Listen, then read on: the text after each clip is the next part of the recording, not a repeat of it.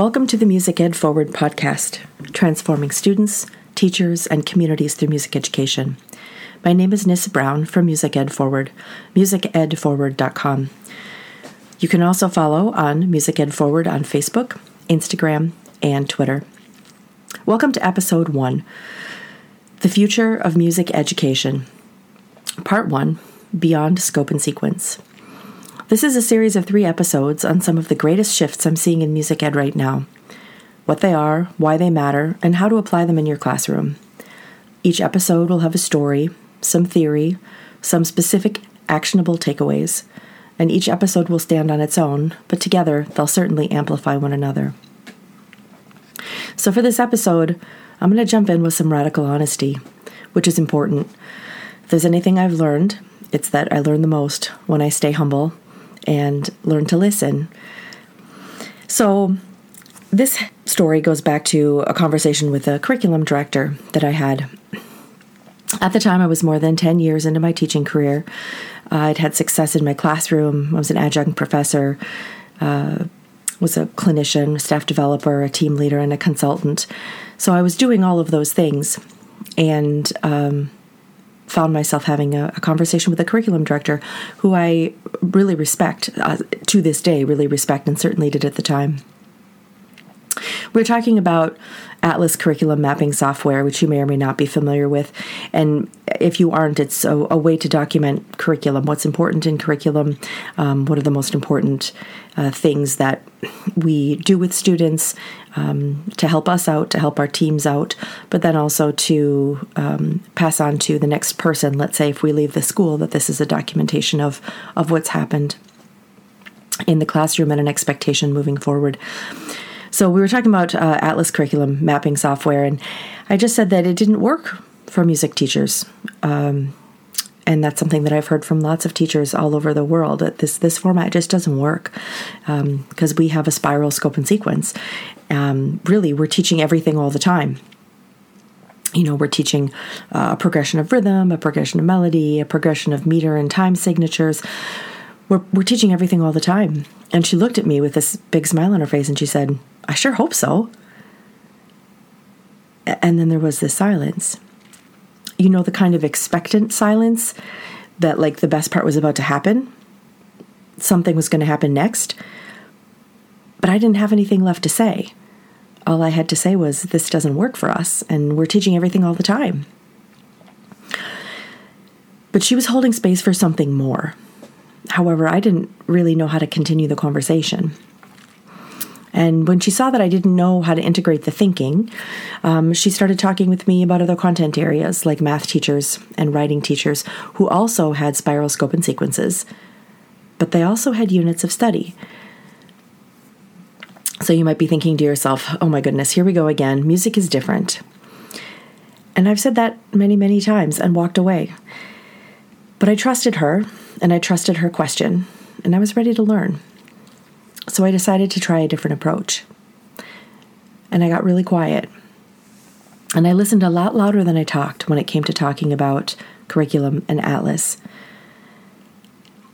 And honestly, I would always rather figure something out for myself than have someone tell me how to do it, always. So I'd rather be at the front end of something figuring it out than have somebody say, this is the way you're supposed to do it. So I started investigating. I started asking people that I trust who weren't mu- trusted who who weren't music teachers. How do you define a unit of study? How do you choose a unit of study while you're still continuing this seamless scope and sequence? How do you block off a period of time, say 6 weeks, 9 weeks, and give that unit some cohesive meaningfulness while still teaching scope and sequence? and I listened to their answers. And then I asked another teacher, and I just listened. And I looked at more curriculum maps for other content areas. And I asked the curriculum director more questions. And I asked really smart, flexible thinking music teachers. And I listened. So now I feel like I should take a step back. So, what do we mean when we say scope and sequence? So, usually what scope and sequence means is it's the basic knowledge, often the nouns and the standards, that we're trying to teach. So, for example, rhythm. A scope and sequence will outline what each grade level or ensemble will be working on in terms of rhythm. Over the years, the rhythmic complexity will increase. That's the spiral nature of the curriculum. And of course, we do the same thing with other elements of music too, like melody, pitch, harmony, meter, form, dynamics, tempo, texture, timbre, tone, color, etc. And we have multiple knowledge streams moving forward at one time. This is often called a scope and sequence. And my relationship with scope and sequence? Well, I think it was a bit unhumble, certainly. I hope it's more humble now. To a certain extent, I kind of saw myself as this, the queen of scope and sequence, not, although not the only queen, to be sure. Um, I, I, did my undergraduate degree uh, at the Hart School with John Feierabend, um, and that's how I started. He's uh, has a very sequential approach to learning um, rhythmically and melodically, specifically, although in other areas as well. And I've literally never known music education without a solid scope and sequence. So, straight out of college, my first year out of college, I was hired to build a program at a brand new school. It had never had a, a, music education program before. And um, I built a scope and sequence from the ground up. And I had the tools to do that um, straight out of college. So after my first year of teaching, I took my Kodály levels. And for three summers after I graduated college, while I was teaching during the year, I did my Kodály levels. And I started teaching a Kodály levels program when I was 27 years old. Um, scope and sequence is really all I've ever known. And I was really proud of that. I was really proud that I had a solid scope and sequence and that my kids continued to learn um, at uh, higher and higher levels the things that I thought were really, really important every year. So let's go back to that conversation with the curriculum director. What she was asking me to do was to create units, maybe a quarter in length, nine weeks or so in length. And I was saying that I think in year long units, like eight of them at the same time. I had a year long rhythmic unit, a year long melodic unit, a year long harmony unit, a year long meter unit, form, tempics, t- t- uh, dynamics, tempo, texture, timbre, tone, color, because I'm teaching all of them at the same time. And just like math teachers, it's the same. However, when I thought about it, just learning how to operate fractions without learning why they matter or how to apply them in the outside world certainly would have been a disappointment to me. And maybe that's how I learned fractions. I don't remember exactly. And it would surely lead to the question as a student why do we have to learn this? And to a certain extent, that question is justified in my mind.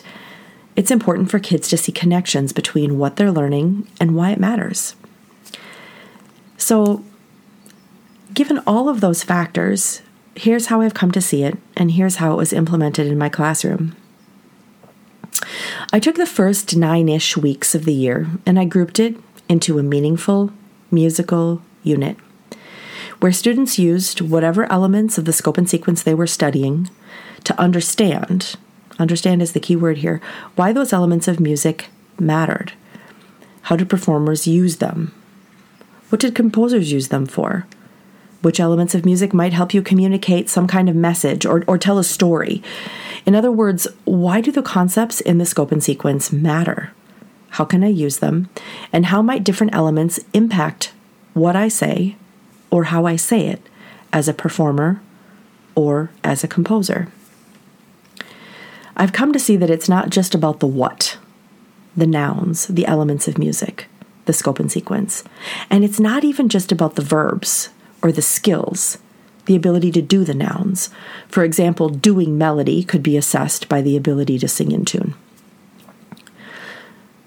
But what I've come to understand is that it's about the reasoning, and for students, the understanding of why those things make a difference. And ultimately, the ability to use the knowledge or the nouns and the skills, the verbs, to be an intentional, inspired, communicative musician. A specific example from my own elementary classroom, but one that you could certainly scale all the way up through high school, uh, is something like this. When students are in grade two, seven years old, um, we studied functional music. So, what songs had specific roles or purposes in community. So, how did we go about doing that? How do how did seven year olds understanding what made understand what made music functional? So, first we studied the elements of music, for example, tempo, dynamics, and style and articulation. And because it was at the beginning of the year, and these are young students, I reduced these elements of music tempo, dynamics, style, and articulation down to their comparative concepts.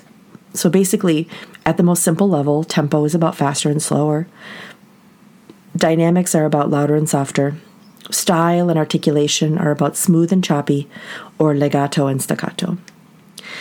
So, with that understanding, with those nouns, with those comparatives, with those concepts, we listened to various genres of functional music. So, we listened to lullabies, work songs, game songs, uh, specific cultural songs that uh, carried tradition in them and were attached to tradition and meaning within the culture. And we talked about the function or the impact of the music. So, which elements were present? Which elements of music would produce which effect on the listener or the singer? So, for instance, if we were listening to a lullaby, we would look at the lullaby and we would say which elements are present in the lullaby, which elements of music. Well, it certainly is soft, so the dynamics are there, and it's pretty slow, so that would be the tempo piece, and it's very smooth, so that's the style and the articulation piece. So at first, it was just an identification of, hey, what is in this song? And then eventually, we talked about what's the impact of uh, on the performer, or what's the impact on the listener of the fact that this song is slow, smooth, and soft. Finally, at the end of the unit, the students submitted a song um, using a, a, podcasting app um, that helped them in their family or community, and oftentimes their families helped them with this. And then they analyzed why that music impacted them as it did. So, how did it help them? What elements of music were present, and what impact did they have on the student? And then they did a Venn diagram and they compared that with a friend's song. So, yes, we reviewed the elements of music. Yes, we practiced multiple elements of music, of uh, multiple elements within the scope and sequence at one time. Yes, within that unit, we danced, we sang, we played instruments in the unit. Yes, we improvised, we arranged, and we composed in grade two appropriate ways. And at the end of the unit, the kids used the elements we studied in a way that asked them to use more than just the knowledge and the skills but also the reasoning to understand why those elements of music mattered and what difference they made in the lives of their families and communities. At this point, I would love to invite you to reflect a little bit on your own classroom and think about right now what are your students studying? Maybe you choose a grade level or you choose a specific ensemble or a specific course. What are the elements of music that your students are studying? What are the nouns that they're working on? What is the scope and sequence that you are addressing right now with students in one of your classes? And then to consider what students are doing with that knowledge. How are you asking them to demonstrate that they know those things? What are you asking them to do? Those would be the verbs. So, singing, playing, arranging, composing. And then moving beyond the scope and sequence, moving beyond the skills, thinking about what reasoning are you asking them to do? What meaning making are you asking them to do? What do they understand about their own ways of making meaning as a responder to music? When they hear music, do they understand what makes them feel or think a certain way? As a performer, do they make intentional performance choices at an age appropriate level, of course, to communicate what it is they're trying to say to the audience? And if they are creating music, are they consciously making choices with an intention to create something else, with an intention to communicate some kind of meaning or story to the audience. These are just some examples of how you can move from a focus on scope and sequence or knowledge and skills more towards uh, a meaning making or an understanding based approach to music education. So think about what that could be in your classroom, and maybe in the next day or week, tweak one activity just a little bit. Have a short conversation at an age appropriate level with your students about why these elements of music matter. What difference do they make? If you choose this or you choose this, what's the impact on the audience? What's the impact on the performer? Or how do you, as a responder, uh, experience the music differently if one artistic choice is made using one element of music or if a different one is made? Summarizing the episode one, The Future of Music Education Beyond Scope and Sequence. Scope and Sequence is just the beginning. It's not the end of the journey. And yes, it is possible and indeed preferable to teach one unit at a time. And yes, that requires us to think at a more meta level about what we want students to learn.